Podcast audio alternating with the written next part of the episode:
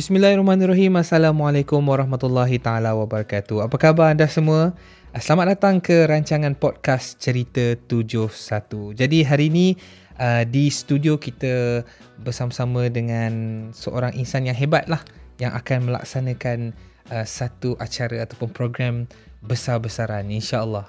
Okey, jadi uh, saya perkenalkan uh, di studio ketika ini uh, iaitu teknologi Said Muhammad Akbarino bin Said Muhammad Akhir ataupun lebih dikenali sebagai Rino. Rino. Uh, terima okay. kasih Zain. Uh, tak adalah hebat mana kita ni semua penjawab awam kan. Oh. So kita buat apa yang uh, termampu lah oleh kita. Ya, itu yang itu yang penting mencurahkan bakti dan keringat demi negara tercinta. InsyaAllah. Okey, baik. Um, hari ini uh, ceritanya sangat menarik uh, sebab uh, saya tak pernah lagi terlibat orang kata dalam a cyber def- Defense and Security Exhibition dan Conference. Jadi kalau dengar nama singkatan tu SIDES dan uh, ini merupakan kali kedua uh, dilaksanakan uh, di Malaysia. Betul. Ah okey, jadi SIDES ni pun dengar pun kita dah gerun. Jadi mungkin uh, kita serahkan kepada Rino untuk ceritakan apakah itu SIDES dan detailnya. Maksudnya di mana akan dilakukan dan sebagainya. Silakan. Okay. Okey, terima kasih Zain. Uh, jadi uh, macam Zain cakap tadi, uh, SIDES ni kali kedua dilaksanakan. Mm-hmm. Yang mana sebenarnya kali pertama dulu uh, kita buat pada tahun 2021. Uh, masa tu kita buat virtual lah sebab masa tu COVID kan. Mm, ada COVID. Okay. So ada restriction, kita tak boleh nak buat uh, physical semua. So kita buat mm-hmm. secara virtual pada tahun 2021. Mm-hmm. Jadi untuk yang edisi kedua pada tahun 2023 ni, mm-hmm. uh, insyaAllah kita akan laksanakan uh, sepenuhnya secara uh, physical mm. uh, dan kita akan buat uh, tak lama dah dalam 2 minggu lagi. Oh okey. Uh, dalam lagi 2 minggu kita akan buat pada 10 hingga 13 Julai mm-hmm. uh, di MyTech Kuala Lumpur. Mm. Uh, jadi apa tu SIDES? So SIDES ataupun macam saya cakap tadi Cyber Defense and Security Exhibition and Conference. Mm-hmm. So dia ada dua part kat situ. Mm-hmm. Satu part uh, exhibition iaitu pameran yang mana Betul. kita akan jemput syarikat-syarikat uh, berkaitan keselamatan cyber mm-hmm. dari dalam dan juga luar negara mm-hmm. untuk mempamerkan teknologi-teknologi ataupun inovasi-inovasi keselamatan cyber yang terkini mm-hmm. uh, untuk dipaparkan ataupun dipamerkan di Malaysia lah dan juga yang part yang kedua tu yang sebenarnya menjadi dia punya orang kata core kepada SIDES ni mm-hmm. iaitu dia punya persidangan uh, oh. uh, yang mana kita akan jemput uh, pakar-pakar keselamatan cyber uh, bukan saja daripada agensi kerajaan kita hmm. juga jemput daripada akademia daripada hmm. industri dan juga uh, pakar-pakar bidang yang dari dalam dan juga luar negara hmm. uh, jadi kita kumpulkan mereka semua ni untuk berbincangkan isu-isu semasa yang berkaitan dengan keselamatan cyber uh, yang sedang orang kata menjadi perhatian ataupun isu-isu yang menjadi uh, tumpuan bukan saja di peringkat dalam negara malah di peringkat serantau dan juga di peringkat global. Jadi pengenalan-pengenalan uh, perkongsian uh, bagi saya teknologi baharu dan juga uh, ancaman keselamatan cyber ini juga akan dibincangkan uh, secara detail oleh uh, pakar-pakar kita pada uh, SIDES betul. kali ini. Ah, betul. Dan kalau boleh dikongsikan juga, uh, apakah pengisian SIDES yang akan dilaksanakan dan dua minggu lagi? Saya rasa hmm. uh, Rino pun pada ketika ini berdebar-debar juga betul, menanti betul. harinya. Jadi dudak, apakah dudak. pengisiannya? Okey untuk Sides ni kita selama 4 hari. Mm-hmm. Jadi selama 4 hari tu kita dah bagikan kepada empat uh, empat orang kata uh, persidangan lah. So jadi untuk hari yang pertama tu contohnya kita ada Malaysia Cyber Security Ecosystem Symposium. Mm-hmm. Uh, yang mana yang ini kita akan memfokuskan kepada peranan dan tanggungjawab serta macam mana kita nak tambah baik ekosistem keselamatan cyber di Malaysia. Mm-hmm. Kemudian pada hari kedua pula kita akan bawa perbincangan ni ke peringkat ASEAN uh, yang mana Baik. kita akan adakan ASEAN Cyber Security Forum yang mana kita jemputlah ketua-ketua uh, agensi keselamatan cyber dari uh, negara sekitar ASEAN mm-hmm. dan juga uh, ketua-ketua Computer Emergency Response Team mm-hmm. yang mana yang terlibat secara teknikal lah dalam incident response, incident mm-hmm. handling, uh, threat intelligence dan sebagainya lah untuk kita duduk berbincang uh, mencari satu orang kata titik kerjasama lah dalam Betul. bidang keselamatan cyber di peringkat serantau. Hmm. Kemudian pada hari ketiga pula kita ada yang kita panggil Malaysia Cyber Security Multi Strategy Forum. Mm-hmm. Uh, yang ni sebab uh, macam uh, MCSS kita dah lancarkan pada tahun 2020. Betul. So dia tarikh matang dia pada 2024. Mm-hmm. Uh, jadi untuk tahun 2023 ni kita nak masih cari lagi input, ada baki dia lah. Uh, masih terpakai lagi mm-hmm. tapi kita dah mula untuk macam cari input macam mana kita nak tambah baik mm-hmm. kepada strategi untuk masa hadapan lah. Betul. Dan akhir sekali pada yang hari kelima tu eh sorry hari keempat tu kita uh, adakan satu ICTSO convention lah mm-hmm. yang mana kita akan uh, jemput semua macam uh, pegawai-pegawai keselamatan ICT mm-hmm. uh, dari uh, sektor kerajaan dan juga sektor swasta untuk kita bentangkan uh, kita kongsikan uh, ancaman-ancaman ataupun landscape ancaman keselamatan cyber uh, yang sedang kita hadapi di peringkat uh, orang kata domestik dalam negara dan juga luar negara. Hmm, jika sebelum uh, ini saya lihat Uh, penganjuran ICTSO dijalankan secara berasingan. Jadi Betul. untuk SIDES kali ini disekalikan. Uh, Betul. Mm-hmm. Uh, macam uh, sebelum ni uh, ICTSO yang pertama kita telah ada ICTSO convention yang pertama mm-hmm. kita adakan pada tahun 2022. Mm-hmm. Yang mana yang tu kita buat full 20 uh, 2022 tu kita buat full 4 hari. Mm-hmm. Tapi untuk uh, kali ni memandangkan kita dah ada platform SIDES ni yang mana mm-hmm. kita juga turut menjemput uh, orang kata delegasi daripada luar negara. Betul. So kita nak bawa uh, perbincangan ni juga di peringkat serantau. Mm. Jadi untuk tahun ni kita akan buat bersekali dengan SIDES. Mm-hmm. Tapi untuk tahun depan insyaAllah kita akan buat sekali lagi full scale yang Betul. ICTSO. Sebab ICTSO ni kita buat dia punya program tu adalah annually uh, setiap tahun kita buat. Hmm, jadi mereka pun boleh mendapat orang kata ilmu dan juga perkongsian daripada uh, tenaga-tenaga pakar daripada luar negara dan di, dan di peringkat serantau. Betul. Jadi kalau kita boleh uh, tanyakan apakah berapakah sasaran mungkin pempamer ataupun penyertaan daripada uh, pihak swasta ataupun agensi kerajaan yang uh, dijangkakan akan menyertai SIDES pada kali ini? Okey, dari segi sasaran tu kita untuk SIDES kali ini uh, kita sasarkan uh, kalau boleh kita nak dapatkan dari 150 hingga ke 200 orang 200 hmm. uh, company lah wow. yang untuk menyertai pameran pada kali inilah hmm. dan juga dari segi uh, orang kata apa dari segi pengunjung pula kita sasarkan sehingga 5000 orang. Hmm. Uh, sebab masa kita buat Sides tahun 2021 tu walaupun secara virtual hmm. kita dapat sehingga 3000 orang yang hadir secara virtual. Hmm. Oh jadi Banyak untuk tu. fizikal ni ya Betul. untuk fizikal ni kita sasarkan lebih lah. Harap hmm. harap uh, orang kata apa uh, orang akan dapat lebih mendalami atau melihat sendiri hmm mm-hmm. dengan mata kasar mereka lah. Betul. Uh, sepanjang perbincangan tadi, mm. saya tertarik dengan uh, beberapa wow factor yang ada dalam Sides kali yeah. kedua di mana akan melibatkan dan akan memfokuskan kepada kaum wanita. Mungkin boleh Betul. Dino ceritakan uh, apakah wow factor ataupun tarikan baru untuk Sides kali ini? Uh, so untuk uh, wow factor ni saya saya fokus pada dua lah. Tadi mm. saya dah cerita yang pasal pengisian 4 hari mm-hmm. tapi dia ada dua lagi program yang mm. kita katakan program khas lah. Okay. Yang pertama macam saya cakap tadi uh, Women in Cyber Luncheon oh. Talk. Uh, yang mana untuk program Women in Cyber Luncheon Talk ni kita angkat satu buku yang mm-hmm. bertajuk She Inspires Leader mm-hmm. untuk menjadi macam tema lah kepada program mm-hmm. ni. Uh, kenapa kita buat program Women in Cyber ni? Mm-hmm. Sebab uh, macam di peringkat global sendiri pun, di peringkat global sehingga di peringkat uh, UN, memang mm-hmm. ada satu track khas untuk Women in Cyber. Mm-hmm. Yang mana dia sebab uh, dia menggalakkan uh, menggalakkan dan juga menyokong penglibatan wanita dalam bidang uh, keselamatan cyber ni. Hmm. Sebab percaya atau tidak, suka atau tidak, sebenarnya penglibatan wanita dalam bidang-bidang teknikal ni bukan saja bidang keselamatan hmm. cyber tapi bidang teknikal hmm. uh, sebenarnya masih lagi amat rendah. Uh, hmm. Uh, macam ada satu statistik dikeluarkan pada tahun 2019 hmm. uh, daripada uh, orang kata cyber security workforce global ni uh, hanya 24% saja wanita yang terlibat. Masih sedikit. Masih sedikit. Betul. So apa yang uh, program ni cuba capai adalah kita nak terus memberi galakan dan juga memberi sokongan lah mm-hmm. untuk wanita untuk menceburi bidang ini Betul. terutamanya dalam uh, kapasiti sebagai pemimpin lah leadership uh, capacity. Mm-hmm. Dan untuk program ni kita setakat ni kita telah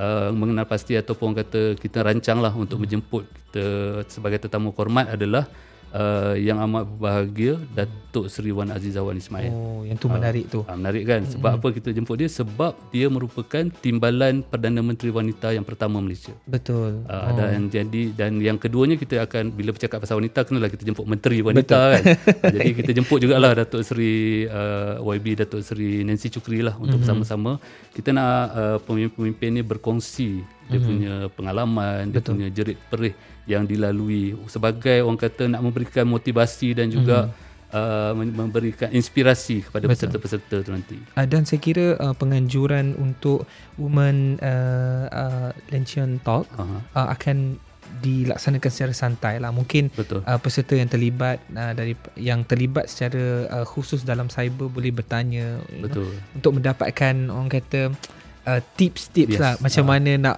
you know saya tahu kalau kita bekerja dalam kalangan uh, lelaki ni mungkin ada perempuan tu kadang-kadang dia rasa takut dia Ah. rasa rendah diri Ya, ya. walaupun mereka mempunyai uh, capacity ataupun ability yang yang baik lah Ah. uh, dan yang kedua tadi uh, Okey. wow factornya adalah Yang kedua tadi adalah kita ada buat satu pertandingan. Kita panggil Hmm. kita panggil kat situ Side Sides Cyber Warzone. okay. Uh, dia merupakan satu capture the flag competition mm-hmm. yang mana kita akan jemput uh, 10 pasukan uh, untuk Mhm. menyertai pertandingan ni dan 10 pasukan ni adalah terdiri daripada pasukan daripada uh, universiti-universiti tempatan lah. Hmm. So daripada pertandingan ni pula nanti kita akan uh, mengenal pasti uh, wakil-wakil yang boleh kita ketengahkan Mhm. untuk mewakili Malaysia ke Hmm. pertandingan uh, kita panggil ASEAN Cyber SEA Games yang akan diadakan biasanya ASEAN Cyber SEA Games ni dia diadakan pada bulan Oktober ataupun November setiap tahun lah. Hmm. Ha, jadi ini platform untuk kita kenal pasti talent untuk mewakili Malaysia ke peringkat orang kata peringkat serantau lah.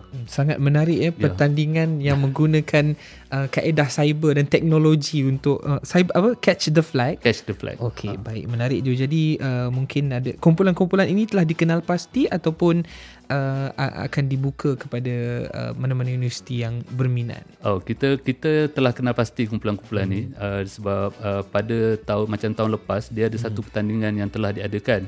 So dalam pertandingan tu dia ada 20 pasukan yang berjaya mara ke peringkat akhir lah.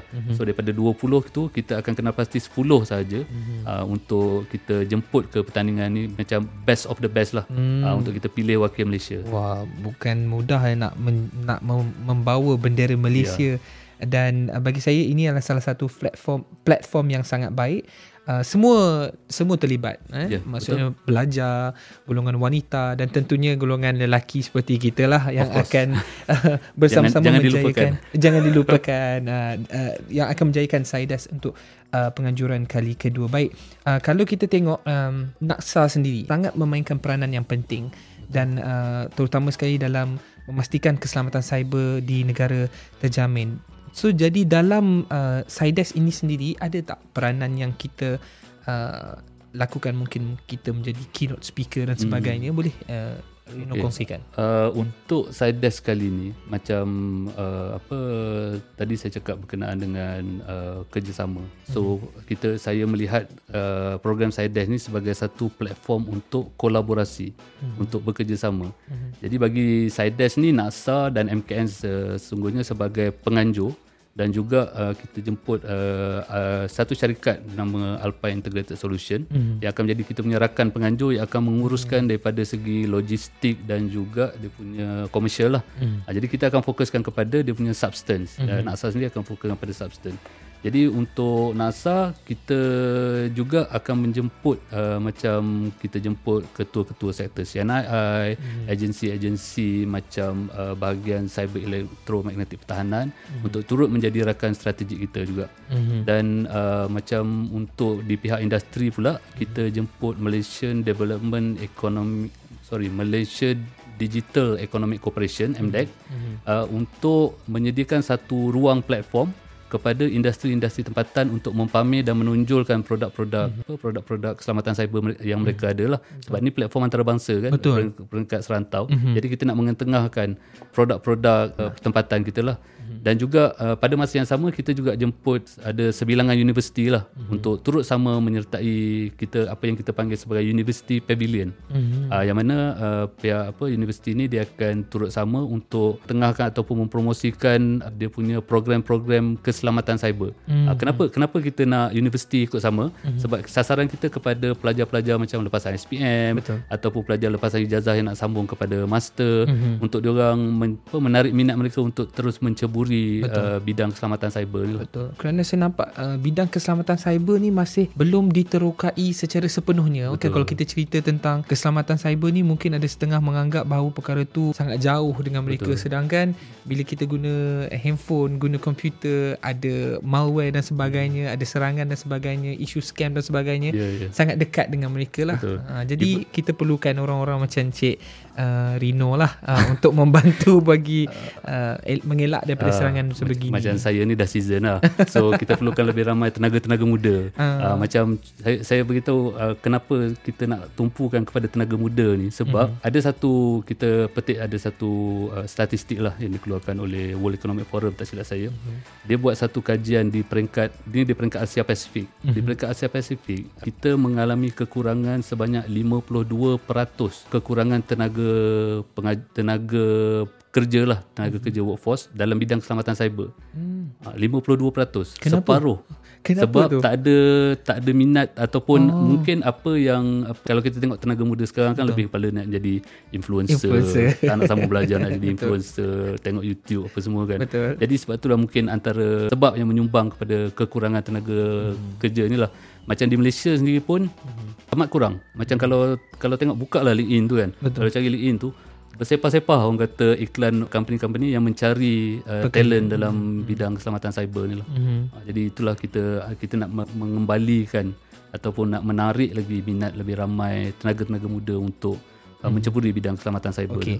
Baik, bila cerita tentang tenaga muda tu saya fikir mungkin soalan yang berikutnya adalah kumpulan sasaran yang mungkin SIDES ini uh, tetapkan. Uh, hmm. Maksudnya uh, orang yang bagaimana yang uh, kita nak sangat datang ke SIDES ataupun menyertai SIDES. Okay. Uh, untuk SIDES ni kita sebenarnya kita buka kepada uh, macam agensi-agensi kerajaan, agensi-agensi swasta sama ada dia agensi kritikal ataupun tak termasuklah hmm. macam apa SME uh, hmm. industri kecil sederhana dan juga selain tu kita juga uh, jemput juga pelajar-pelajar ataupun mungkin academician lah pelajar-pelajar universiti dan juga academician uh-huh. untuk sama-sama menyertai uh, conference persidangan dan juga pameran ni jadi untuk siapa-siapa yang berminat lah uh-huh. uh, especially golongan-golongan yang saya sebutkan tadi kumpulan asas yang sebutkan tadi uh-huh. kalau dia berminat untuk menghadiri uh, SIDES ni dia boleh uh, terus layari kepada laman web rasmi kita lah www.sides.my jadi kat situ nanti adalah uh, sama ada dia nak jadi sebagai hanya nak pergi hadir sebagai peserta, uh, peserta, peserta program, peserta conference ataupun sekadar nak Faham. melihat pameran yang hmm. dipamerkan. Sebab saya percaya bila ada banyak syarikat kat situ, ada jugalah uh, apa boleh juga untuk mencari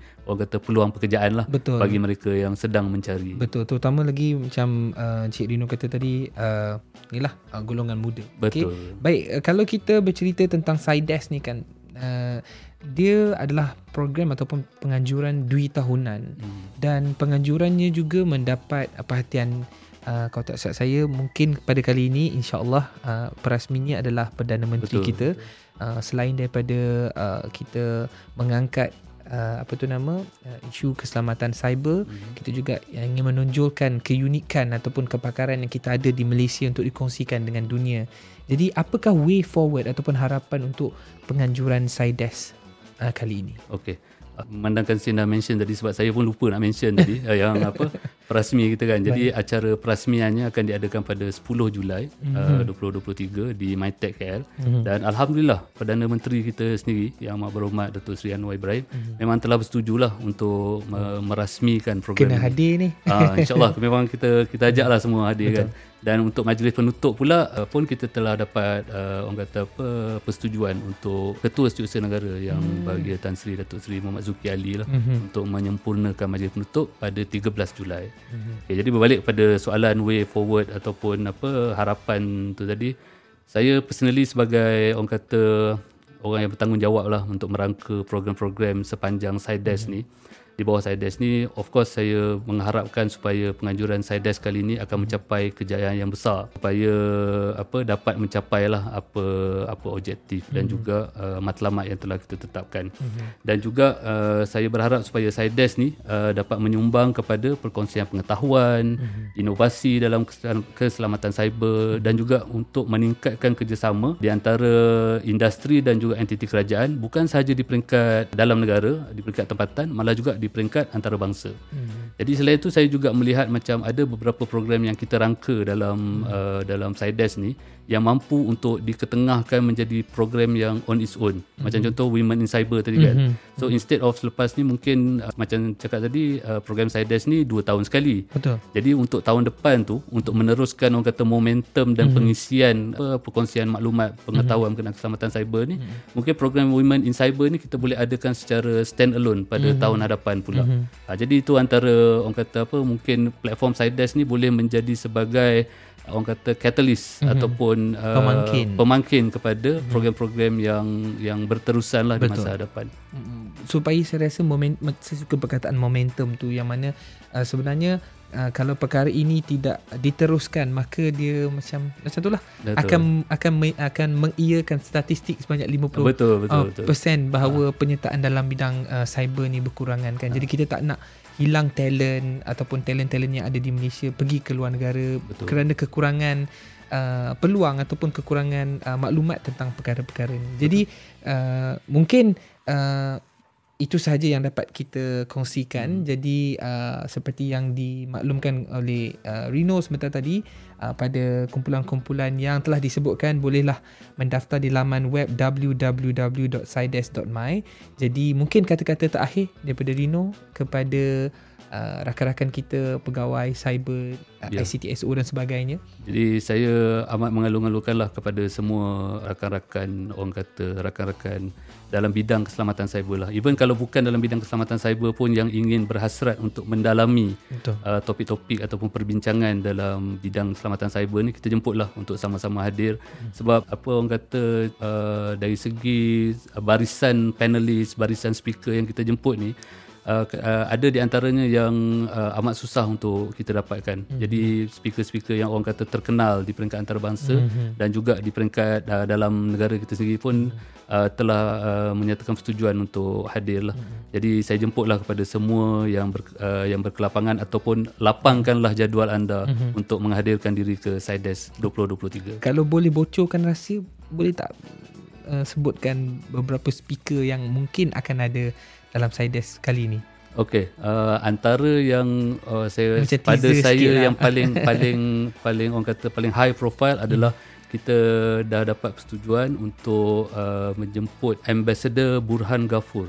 Ambassador Burhan Ghafur ni dia adalah uh, pengerusi kepada ada satu kumpulan kerja di peringkat UN mm-hmm. yang melihat kepada perbincangan dalam keselamatan cyber di peringkat UN lah. Mm-hmm. Uh, so far tapi memandangkan dia dekat New York mm-hmm. so dia uh, akan join kita secara virtual lah. Oh itu uh. menarik tu walaupun orang kata jasadnya tak ada tapi ilmu tu insyaallah tu yang betul. Penting. Itu yang sangat penting dan saya kira setakat itu saja uh, untuk kita bercerita tentang uh, SIDES uh, jadi saya mengingatkan kepada mereka yang uh, berminat uh, uh, terutama agensi-agensi kerajaan ataupun agensi-agensi swasta yang terlibat dalam dunia cyber uh, bolehlah uh, bersama-sama menyertai SIDES pada pada 10 hingga 13 Julai 2023 di MyTech Kuala Lumpur. Okey, jadi jangan lepaskan peluang untuk kita kumpul ilmu dan bertukar uh, pandangan. Jadi kita akan berjumpa lagi dan bertemu lagi dengan topik-topik menarik melalui rancangan podcast Cerita 71.